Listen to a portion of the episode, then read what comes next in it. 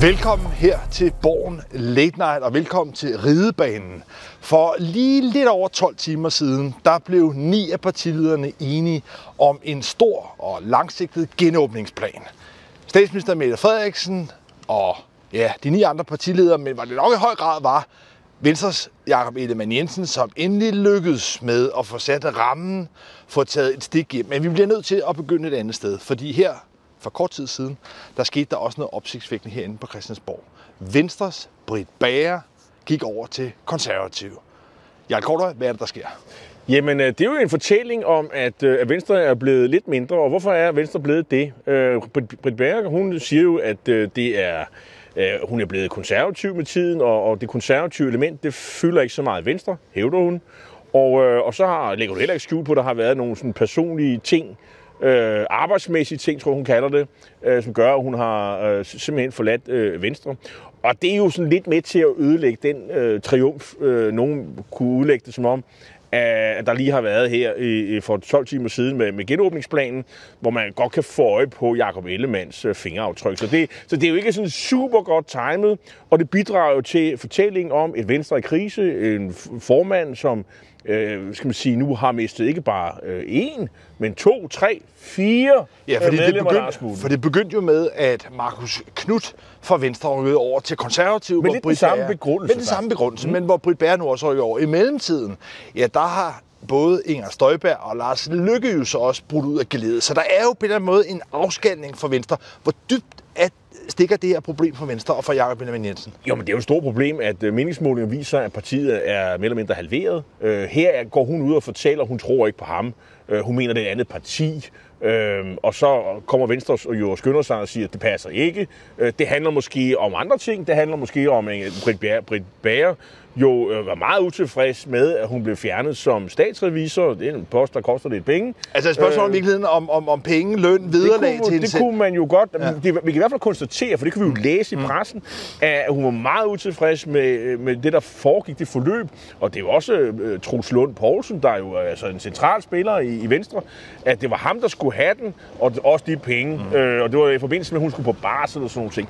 Så det, det, det var bare uskyndt på, på alle lederkanter. Og så har hun jo også været været øh, udviklet sig til at være en, øh, en Inger Støjberg hardcore støtte, hvilket jo heller ikke er helt, u, øh, helt ligegyldigt i den her sammenhæng. Øh, Britt Bager øh, stemte jo imod rigsretten, øh, og så synes jeg jo, det er lidt øh, pudsigt, at hun jo siger, at over i den konservative gruppe, der er sådan noget fred og harmoni, og det er der sikkert også, men der er også en rimelig ensretning, øh, i hvert fald når vi taler om rigsret, for de, det konservative folkeparti, som jo, hvor mange af Venstres vælgere er gået øh, ja, de stemte jo øh, alle sammen for en, for en rigsret. Så det var jo nok heldigt, at ja. hun gik efter at der har været afstemning, hvor hun sådan set stemte imod. Jeg tror ikke, man skal tage nogle af de her afhoppers forklaringer helt bogstaveligt. Heller ikke nødvendigvis uh, Jens Rode, som jo også uh, hoppet ud af radikale. Fordi det, vi ser lige nu, for mig at se i hvert fald, er også et spørgsmål om, at Venstre af mange forskellige årsager er blevet skåret ned til halv størrelse. Der kan være lang tid til et valg, men ikke desto mindre er situationen for Venstre, at op mod halvdelen af folketingsmedlemmerne står til at miste deres plads. Og der er det nogle gange sådan, at når krybben er tom, ja, der bides hestene. Og der er problemet jo for Venstre nu, at nogle af dem, der sådan tænker lidt opportunistisk, som gerne vil bevare en politisk karriere, de skal måske søge andre græsgange. Og det er det, jeg tror, man i høj grad også det skal have ind og forstå. Det tror jeg. I hvert fald i, i, i, i tilfældet øh, Britt Bager. Hvis hun var blevet Venstre, så ville hun med stor sandsynlighed være råd ud i folketingsvalg. Nu får hun en base i konservativ, som kom frem, hun kan redde sin politiske karriere på det her. Man kan sige, hun fik jo faktisk et, et, et, sådan et hederligt valg. Hun blev valgt som nummer tre i Østjylland. Øh, så det var ikke... Øh, hendes valg var rimelig godt. Hun havde også fået mange penge. Og også nogen mente, at hun havde fået nogle penge, som hun ikke rigtig havde redegjort for fra erhvervslivet osv., men det, det er sådan en anden snak.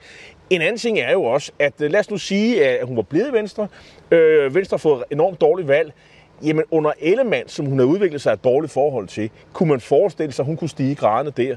Nej, det tror jeg ikke. Jeg tror simpelthen, at hendes tid øh, som toppolitiker i Venstre, den var nok slut. Men jeg tror nogle gange, man skal lægge mere mærke til timingen end til argumenterne. Og timingen her, ja, den er jo virkelig, virkelig ubehagelig for Jakob Ellemann Jensen.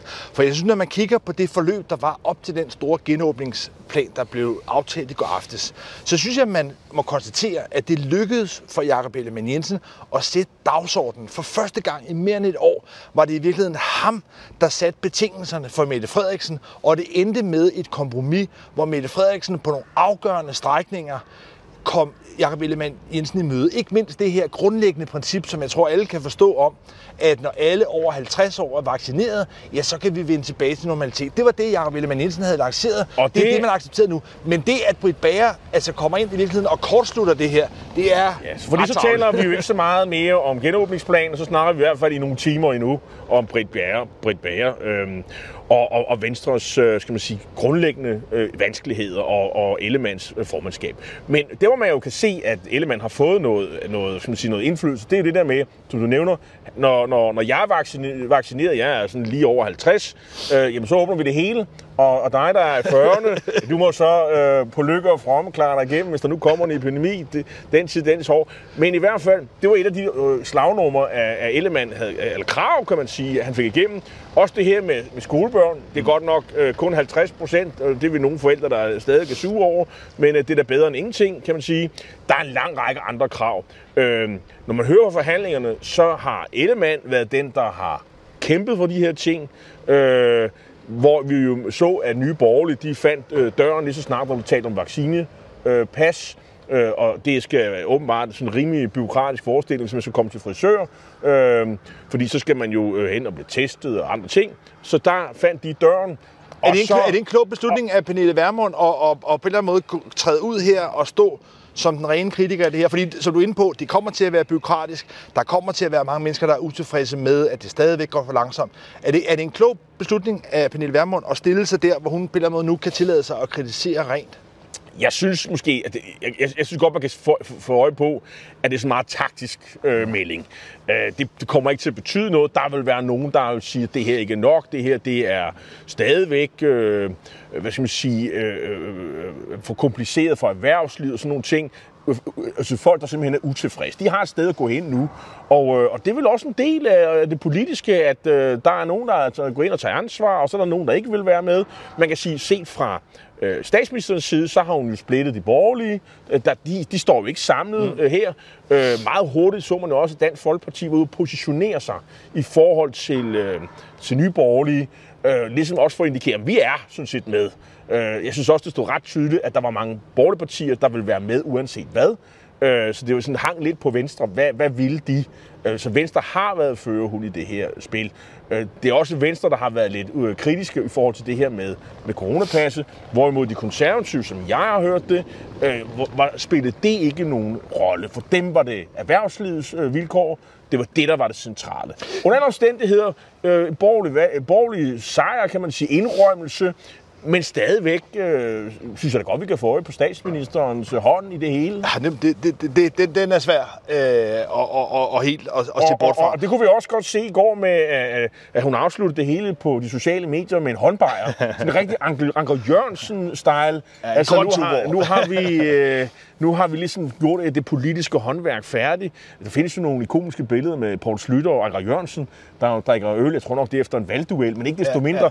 Ja. Alle kan få øje på den her øh, Øh, arbejderistiske symbolik, som, som øh, betyder utrolig meget for Mette Frederiksens øh, fremstilling af sig selv og, og sit politiske projekt på de sociale medier. Og det er statsminister Mette Frederiksen, der stadigvæk troner som sådan kom, corona commander in chief. Det er stadigvæk grundlæggende hende, der bestemmer. Men jeg synes bare, at man dem må konstatere, at det er Jakob Ellemann Jensens dagsorden, der har vundet. Problemet for ham er bare, både at man har en meget stærk statsminister, Mette Frederiksen, og så, at det smuldrer på, på, øh, altså på bagsmækken for Venstre. Men en anden meget stor diskussion, som jo begynder for alvor at rulle nu, og som begynder at gøre ondt på regeringen, det er spørgsmålet om de danske børn i Syrien. Og der begynder det altså nu, Jarl, at ligne noget, der for mig godt kan travles op til at blive en ren skandale, som potentielt også kan føre til en ministerafgang. For udenrigsminister Jeppe Kofod, ja, han begynder altså at have et forklaringsproblem her. Ja, altså man kan sige, statsministeren har jo placeret sig, øh, kan man sige, i en position, hvor hun jo sådan set øh, repeterer, hvad øh, den borgerlige opposition jo mener om det her grundlæggende. De der øh, syrenkrigere, Øh, ja, det er jo sådan nogle kvinder, øh, fordi de der, der er syrien, syrienkrigere, Så det er nok de, de, de, Ja, ja, ja, de er sådan set døde. Jeg ved ikke, hvor mange øh, skydevåben de har haft, men de har i hvert fald været dernede og støtte det der Ja. ja. øh, rejsesfulde regime. Og så er der jo deres afkom, som jo bor i de der øh, flygtningelejre, øh, hvor man jo lokalt fra kurdernes side sagt, vi kan godt komme og tage jeres statsborger, øh, ellers så sidder vi og hænger på den. Den diskussion har, har, har, har, har, har, har hvad hedder det, statsministeren jo sagt, jamen de, har vendt Danmark ry- ryggen. Øh, du kan faktisk ikke rigtig se forskel på, hvad Dansk Folkeparti mener om det her, hvad Nye Borgerlige mener om det her, hvad de konservative og indtil for nylig Venstre mente om det her. Øh, og de konservative også flytter sig lidt. Øh, så det vil sige, det er jo først, når de borgerlige begynder at flytte sig, Men der har vi jo set at, at, at, at, at, hun vil for alvor øh, at vi, vi kan se en bevægelse hos, øh, hos øh, Socialdemokratiet og hos øh, statsministeren. Ja. Men det er jo ved at ske nu. Det er ved at ske nu, fordi det, der i hvert fald er den første lille brik i det her spil, det er, at Liberal Alliance nu også har meldt ud, mm. at de vil have øh, børnene hjem. Og støttepartierne, ja, de har lurepasset, vil jeg tillade mig at kalde det i lang tid. Ikke fordi de ikke har været kritiske, men fordi at de har nølet, de har været varsomme med at skrue retorikken alt for voldsomt op, i hvert fald i forhold til konsekvenserne. Men jeg synes, det er bemærkelsesværdigt, at Martin Lidegaard, den nye, øh, altså næst gruppeformand i øh, Radikale Venstre, som ellers blev taget til noget, som ellers skulle symbolisere, at radikale nu var tilbage på et pragmatisk resultatspor. At Martin Lidegaard har været ude, ikke direkte at true med, at det her kan udløse et valg, men trods alt sagt, at det kan ende der. Hvis regeringen ikke tager de danske statsborgere hjem, ja, så kan det ende med valg. Men jeg er enig med dig i, realpolitisk er det er jo mandaternes logik, der styrer Mette Frederiksens politik, og så længe der er et klart flertal mellem Socialdemokratiet og de borgerlige om, ikke at vil tage de her danske statsborgere hjem, så kommer nok ikke til at ske noget. Men der er altså en bevægelse nu, og der er særligt også en bevægelse i forhold til Jeppe Kofod. Fordi det, der nemlig har vist sig, Og, og inden du nævner, ja. nævner det, så vil jeg sige, at jeg tror også, man skal, man skal nok nu kigge på den politiske debat. Flytter den holdninger i befolkningen, så kan det godt være, at statsministeren og nogle af de skal man sige, moderate borgerlige partier, hvis de findes stadigvæk, øh, det kan man jo godt diskutere, men øh, Liberal Alliance siger jo, at børnene skal hjem, Øh, vi hører også de konservative sige det, vi hører også Venstre sige det. Men hvad betyder det, børnene skal hjem? Ja, det betyder jo ikke, at møderne skal hjem. Og, øh, og der mener jeg jo sådan set også, at Mette Frederiksen har en pointe, at øh, hvad er det, vi taler om? Fordi øh, møderne, vi kan jo ikke bare sende en delegation og så afsted, og så tager vi børnene, og så efterlader vi møderne. Det er jo, det er jo en option, en mulighed, som jo ikke er virkelig, fordi det er jo børnene, altså øh, mødernes børn, det er jo dem, der bestemmer, om de skal er, sendes men, hjem men, eller men hør, hør ja, det er altså også en lidt mærkelig diskussion helt grundlæggende, for vi taler om nogle danske statsborgere, mm. som er anklaget, mistænkt for at have været involveret i fjendtlige handlinger mod Danmark.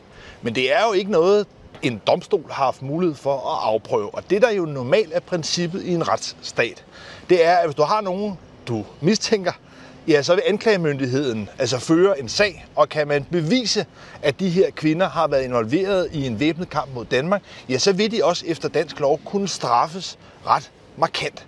Og det er jo den proces, man normalt ville have, og som jo også gælder danske statsborgere, som har begået anden form for kriminalitet ude omkring i verden. Der kan være altså morder og voldtægtsforbrydere, narkokurerer, hvor man gør sig mange bestræbelser fra det danske diplomatis side for at bringe de her danske statsborgere hjem, retsforfølge dem her og lade dem afzone deres straf her. Det er jo den måde, en retsstat fungerer på.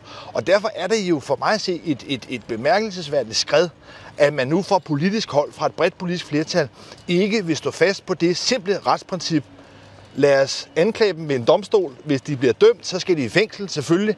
Men, men, men, men man, kan jo ikke, man kan jo ikke fra politisk hold allerede ligesom have dømt dem og have frataget dem statsborgerskab. Altså, Men det tror jeg ikke betyder så meget. det er, er vi ikke enige om, at det er et ret stort skred? Jo, jo, men det betyder ikke så meget i den her debat, som jeg fornemmer, der bliver ført. Der handler det jo om, og som, som politikerne jo også bidrager til, ved at sige, de har vendt Danmark ryggen, øh, så nu har, er de sådan, øh, per, per definition statsløse. Altså, vi har jo samtidig en debat, som jo også de borgerlige, eller de højorienterede, kunne man kalde dem, øh, dem der mener, at, at, at der er nogle, nogle asylansøgere, der kommer til vores land, som er blevet afvist, og der øh, er der en, en, en, en ret fast, håndfast insisteren på, at vi øh, fortæller de her mellemøstlige lande, at I skal tage jeres egne statsborgere tilbage igen. Det er jo svært at, at, at, at hævde det, hvis vi ikke selv gør det øh, den anden vej. Men, men også og, og, det, og, det, og det synes jeg ikke rigtigt. Altså, der, der er en mærkelig sådan, dual, dualitet her, eller altså mod, modsætningsforhold i den her argumentation. Men jeg tror bare, at vi er der, at det handler meget om følelser. Folk er, er også bange for øh, islamisk stat, øh, og Øh, og, og så er der jo det her argument, øh, som jo, øh, måske, det her sikkerhedspolitiske argument, som jo spiller en rolle, det vi også skal tale om, nemlig det, at øh, vi har en efterretningstjeneste, mm. politiets efterretningstjeneste, som jo har folk ansat til at bruge hele og halve liv til at undersøge, øh, om øh, hvordan passer vi bedst på Danmark. Er det ved at, at efterlade de her mennesker, de her børn, så de kan blive opdraget til, til, til IS-krigere, eller skal vi tage dem hjem og sørge for, at de får en fornuftig øh, øh, øh, øh, skal man sige, opvækst? Og det, der jo er blevet afsløret i Ekstrabladet, og det er ikke blevet dokumenteret andre steder, så lad os bare altså, forholde os og referere til, at Ekstrabladet har påvist, hvordan regeringen helt tilbage i september blev advaret om, at efterretningstjenesterne havde viden om, at islamisk stat forsøgte at kidnappe også danske børn i hjernevasken, og det viser noget om, hvor bestialsk det her regime er, men altså at forsøge at hjernevaske danske børn og kan man sige, oplære dem til at være terrorister, der kunne komme her til Danmark og begå terror. Og det er det, der fik efterretningstjenesterne til allerede i september at advare regeringen og sige, I bliver nødt til at tage de her børn hjem nu, ellers så vil det være en tikkende bombe, der kun vil blive større og større. Og Hvor, det, der, hvorfor har vi ikke hørt om det, Lars? Det, var, for det, det kunne da være interessant at have hørt om den. Det, det havde måske kunne fylde lidt i debatten. Men det er jo først nu, det er kommet frem, er det ikke? Ja, altså problemet er jo, at øh, regeringen henholder sig til, at spørgsmål omkring efterretningstjenester er øh, hemmelighedsstemplet. Ah. Det er ikke noget, de kan udtale sig Nå, offentligt om. okay. Der var et møde her øh, i forgårs i Udenrigspolitisk Nævn, hvor medlemmerne af Udenrigspolitisk Nævn var kritiske, for at sige det mildt, over, at de ikke tidligere var blevet orienteret af regeringen om, at man altså havde fået de her advarsler tilbage i september. Men heller ikke på det møde i Udenrigspolitisk Nævn ville regeringen lægge nogle konkrete oplysninger frem. Så det vil sige, at forklaringen er, at der er simpelthen nogen, der har lækket øh, de her hemmelige vurderinger fra, fra PET til Ekstrabladet. Det er Ja. simpelthen en forklaring på, at, at øh, men det er altså noget, vi har kunne læse om i avisen, men som folketingspolitikere, altså dem, vi har valgt derinde, de ikke kunne få noget at vide om, og når de spørger ind til det, så får de heller ikke noget at vide. Jeg, jeg, jeg tænkte på, så nu må det holde mig op, dem vi stemmer, vælger ind her, er deres opgave, en af dem blandt mange opgaver, er det ikke at- at kontrollere øh, regeringsmagten øh, og efterfølgende også måske efterretningstjenester, der er jo særligt udvalg for det. Det har de jo ligesom ikke rigtig mulighed for her, eller hvad? Jo, sådan er det, kan man sige, i udgangspunktet. Sådan er det for 99 procent Nå. af det, der sker herinde. Men når det gælder sikkerhedspolitik, når det gælder efterretningstjenester og forsvarspolitik på højt niveau, ja, så er det sådan set regeringen, der selv fører landets udenrigspolitik. Mm-hmm. Dog, dog med et ansvar for at orientere Folketinget, når regeringen selv finder det nødvendigt. Og der må man altså konstatere, at rigtig meget tyder på her, at regeringen altså ikke fandt det opportunt at orientere blandt andet måske støttepartierne i første omgang, eller hele udenrigspolitisk nævn om, at man altså fra efterretningstjenesternes side vurderede, at de her børn risikerede at komme hertil. Og det der er... Men hvorfor, hvorfor er, det et problem for udenrigsminister Jeppe Kofod? Det er et stort problem for udenrigsminister Jeppe Kofod, fordi det i første omgang vil være ham, kan man sige, der skulle have orienteret udenrigspolitisk nævn. Han har altså undladt at gøre det. De kan stadig ikke få at vide, hvad der er sket. Og der er det jo nogle gange sådan i, i politik, at man vælger, udvælger sig et zonoffer. Altså en, der på en eller anden måde skal bøde for den frustration. der, fordi der er noget, jeg undrer mig lidt over, øh, Lars, det er, at, øh, at de her papirer, som han har fået fra PET, jamen, øh, så vidt jeg ved, så er det jo også noget, der er tilgået øh, statsministeren, øh, øh, forsvarsministeren, og justitsministeren. Så og hvordan kan det være, at det er øh, Stakkels Jeppe Kofod, øh, der, har, der må stå med, sidde med aben? Det er, fordi Jeppe Kofod vurderes til at være det svageste led i regeringen. Det er da ikke særlig fair. Nej, men sådan er, Er politik, politik virkelig så kynisk? Ja, det er så kynisk. Der Altså, Mette Frederiksen er fredet. Altså, det vil være en helt umulig projekt for støttepartierne særligt at gå efter Mette Frederiksen. Man kan sige, at Trine Bramsen kunne altså også godt øh, være et, et ret oplagt bud, som også har været ude problemer. Men Nick Hækkerup vil også vurdere til at, at, at være uden for kategori. Fordi, og, det, men, men, og, og, derfor det, er det, og, og det er jo også meget interessant, fordi der er jo nogen, der har spurgt øh, både statsminister, der har vi jo set øh, din, øh, vor- vores kollega Henrik Kvartrup, har været på gang og spurgt statsministeren og justitsministeren, og de er meget hurtige til at sige, at du skal spørge udenrigsministeren. Ja, præcis. Og, øh, Så og det bliver- den så bliver drejet- den bliver hvor- drejet over til så alle, alle kan sikkert huske, seerne kan sikkert huske flaskelejen, vi legede som børn, ikke? og så drejer den rundt, og så, er der, så, er det- så peger den mod en, og det er godt altså i Jeppe Kofods Og tilfælde. hvis den ikke skulle dreje over mod Jeppe Kofod, så tager de hånden ind og lige drejer den over mod Jeppe Kofod. Fordi han har vel ikke gjort noget forkert egentlig sådan. Men, Ja, ja, det er vel det, der totalt er påstanden. Det var, at han i hvert fald også burde have orienteret. Men, men kernen i det her er, at fordi at regeringen og statsministeren selv skubber problemet over til Jeppe Kofod, fordi de vurderer, at han kan blive zoneofferet, så er det altså ham, angrebene retter sig mod, og vurderingen er, at hvis det skulle komme dertil, og, at og de hvem, er, hvem er det, der vurderer hvad? Ja, men altså, jeg synes, en, en lille detalje måske, men som alligevel var interessant. Øh, de radikales øh, hovedbestyrelse vedtog her i weekenden øh, en formulering om, at man godt kunne bringe det frem til et punkt, hvor det ligesom kunne koste en ministerpost. Men nu bestemmer din radikale hovedbestyrelse jo aldrig rigtig noget. Det er jo deres øh, folketingsgruppe, der Jo, bestemmer men igen- Det. Det, er vel egentlig, det er vel egentlig Sofie Carsten Nielsen, der skal træffe den beslutning. Ja, ja, men jeg siger bare, nu har hun bare også fået baglandets øh, opbakning til det. Og pointen her Det er sabelrastel.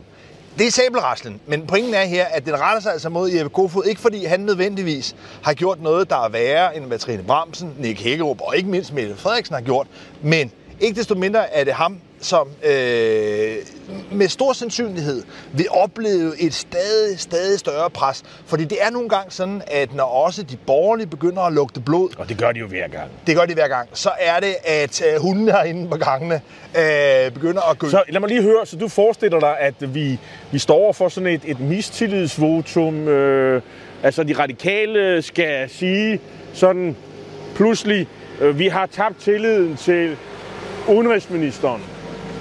Og så... Og, og, og, og, og, og det øjeblik, det sker, så er han jo de facto afsat. Og så har øh, statsministeren jo her to muligheder. Skifte Kofod ud, eller sige, det der, det gider jeg simpelthen ikke finde mig i. Nu skriver jeg et valg, så må vi spørge vælgerne. Hvad, hvad, hvad tænker du? Jamen altså det, man i hvert fald skal holde øh, sig for øje her, det er, at uanset hvad der sker med Jeppe Kofod, så er det ikke noget, der kommer til at få nogen betydning for de 19 danske børn i Syrien. Mm. Så på den måde er det også lidt en, en, en afledningsmanøvre, og også kan man sige lidt en afmagtsafledningsmanøvre, forstået på den måde, at når radikale, SF og enhedslisten til synligheden ikke er villige til at sætte hårdt mod hårdt i forhold til børnene, ja, så må de ligesom flytte deres vrede, frustration over et andet sted, og der er det, at Jeppe Kofod så kommer til at fungere som lynafleder. Og derfor kan jeg meget let forestille mig, at hvis der ikke kommer til at ske noget med børnene, og det tvivler jeg på, fordi der ikke er flertal for det, ja, så kan det blive ham, der, øh, der rammes. Og så er vi Men fremme er det, ved er, det, er det ikke lidt et paradoks? Fordi altså, der er jo mange borgerlige partier her, der, er ske, der, der kappes om at være øh, mest hårde øh, i forhold til de der IS-krigere. Øh, og så har vi den her mand, der er udenrigsminister. Ja, han har godt nok, godt nok ikke lige fået fortalt dem, øh, der var nogle papirer, og, og han kan jo ikke give nogle for, uddybende forklaring på det, de har læst i avisen.